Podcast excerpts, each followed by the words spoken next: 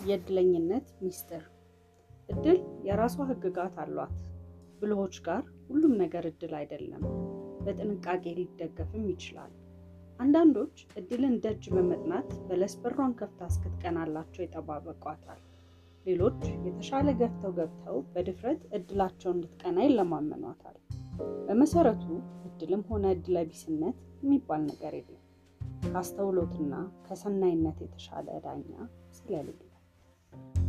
22 የእውቀት ሰው ብልሆች በእውቀት ራሳቸውን ያስታጥቃሉ። የሚካሄደውን የሆነውን ሁሉ የተራ ሰው ያህል ሳይሆን በባለሙያ ደረጃ ያውቃሉ። በብልህ አነጋገሮችና በጀግንነት ወጎች የበለጸጉ ሲሆን ለምን ወቅት ምን መነጋገር እንዳለባቸውም የሚያውቁ ናቸው።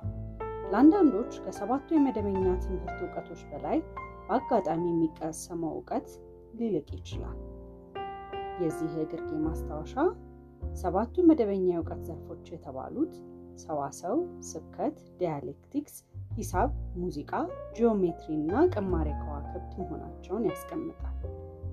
23 እንከን አልቦ ውስን ሰዎች ብቻ ናቸው አካላዊም ሆነ መንፈሳዊ እንከን የሌለባቸው። በቀላሉ ስንጥቆቻቸውን አባብለው መድፈንን ተክነውበታል። ሌሎች በጉጉት ትንሽ የነበረችውን ስንጥቅ ያሰፏታል። አንዲት ንጥል ደመና ፀሐይን ልትጋርድ ትችላለች።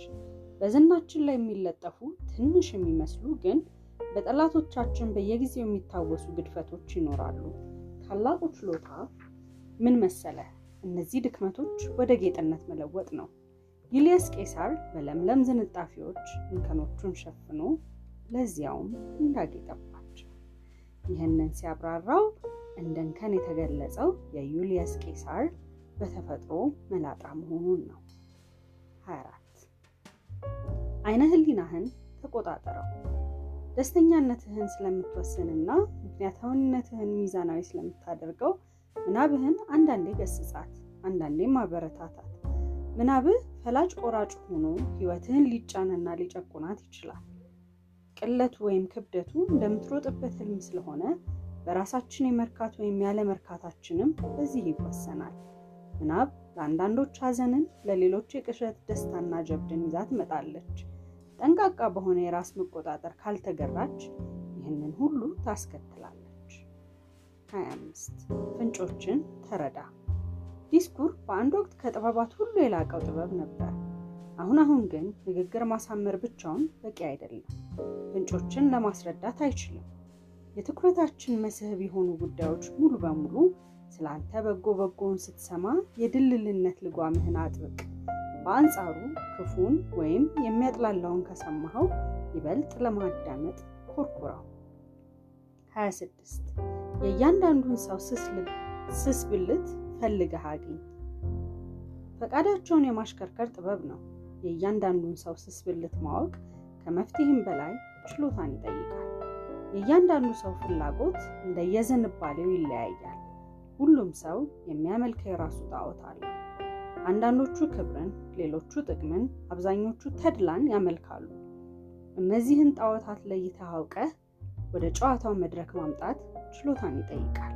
የሰውየውን ፍላጎት ለይተህ አውቀህ ማለት አወቅክ ማለት የፈቃዱን ቁልፍ አገኘህ እንደማለት ነው። ከላዕላይ ሳይሆን ከታህታይ ድብቅ ተፈጥሮ መሃል ማረፊያ በጀ ማለት ነው።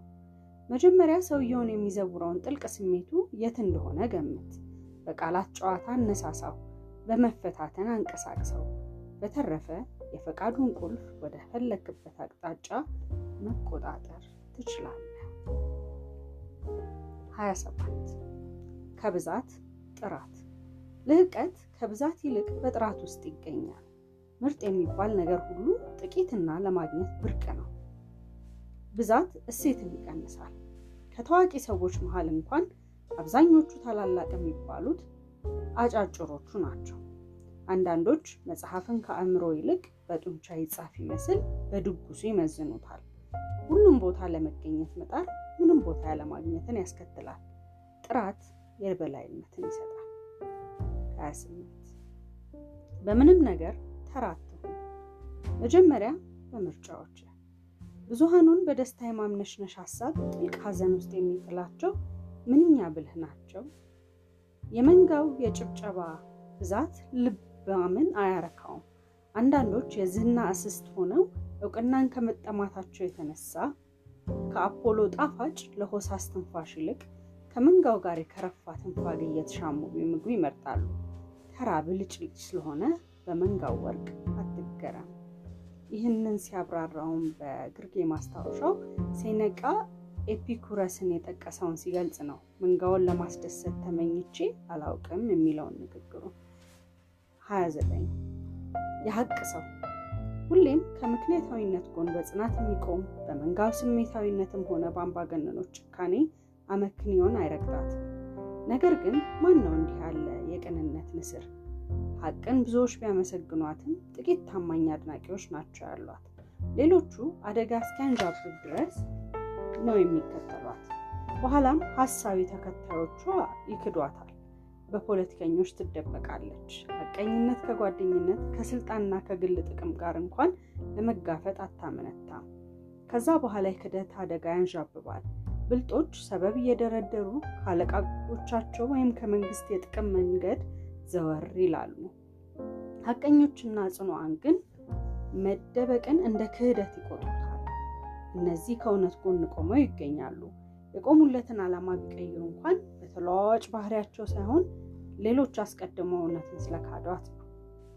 የዚህ የግርጌ ማስታወሻ ሀገራዊ ጥቅም ብዙ ክርክር የሚያስነሳው የኒኮሎ ማኪያቬሊ ከ1469 እስከ 1527 የኖረ ሰው አስተምሮ ሲሆን እንደ አስተምሮ ከሆነ የመንግስት ጥቅም ከማንኛውም የሃይማኖትም ሆነ የሞራል አስተምሮ ቅድሚያ ሊሰጠው ይገባል ይላል። በፖለቲካ ንድፈ ሀሳብ ልሂቃኑ በብዛት የሚወገዘው ይህ አስተምሮ ላይ ሀቀኝነትን ማጉደል የሀገራዊ ጥቅምን ወይም reason of state ህግጋትን እንደምተላለፍ ሆኖ ተቀምጧል። ይኸውም ልዑሉ ምንጊዜም ሰናይ መስሎ መታየት እንደሚያስፈልገው የሚያትተውን ሲያወሳ ነው። ሰላሳ በወራዳ ስራ ስምህ አይነሳ። ሁከትን ከሚያመጡ ጋር በአንድ ረግታ አትቀመጥ። ጠንቃቃ ሰው ሊርቃቸው የሚገቡ እምነቶች አሉ። አስተዋይ የሚርቀውን ሁሉ በማይገባ ፍላጎታቸው የሚያሳድዱ ይኖራሉ። ይሄ ታዋቂነትን ቢያተርፍላቸውም ዝናቸው ግን የክብር ሳይሆን የቂልነት ነው። አስተዋዮች እንኳን እንዲህ ባለው የቂል ስራ ቀርቶ በትላልቁም ስራ ስማቸው ተነስቶ አትኩሮትን መሳብ አይሹም። ስማቸው የጠፋ ስለሆነ እነዚህን የቂልነት ምግባራትን እዚህ መዘርዘር አያስፈልግም።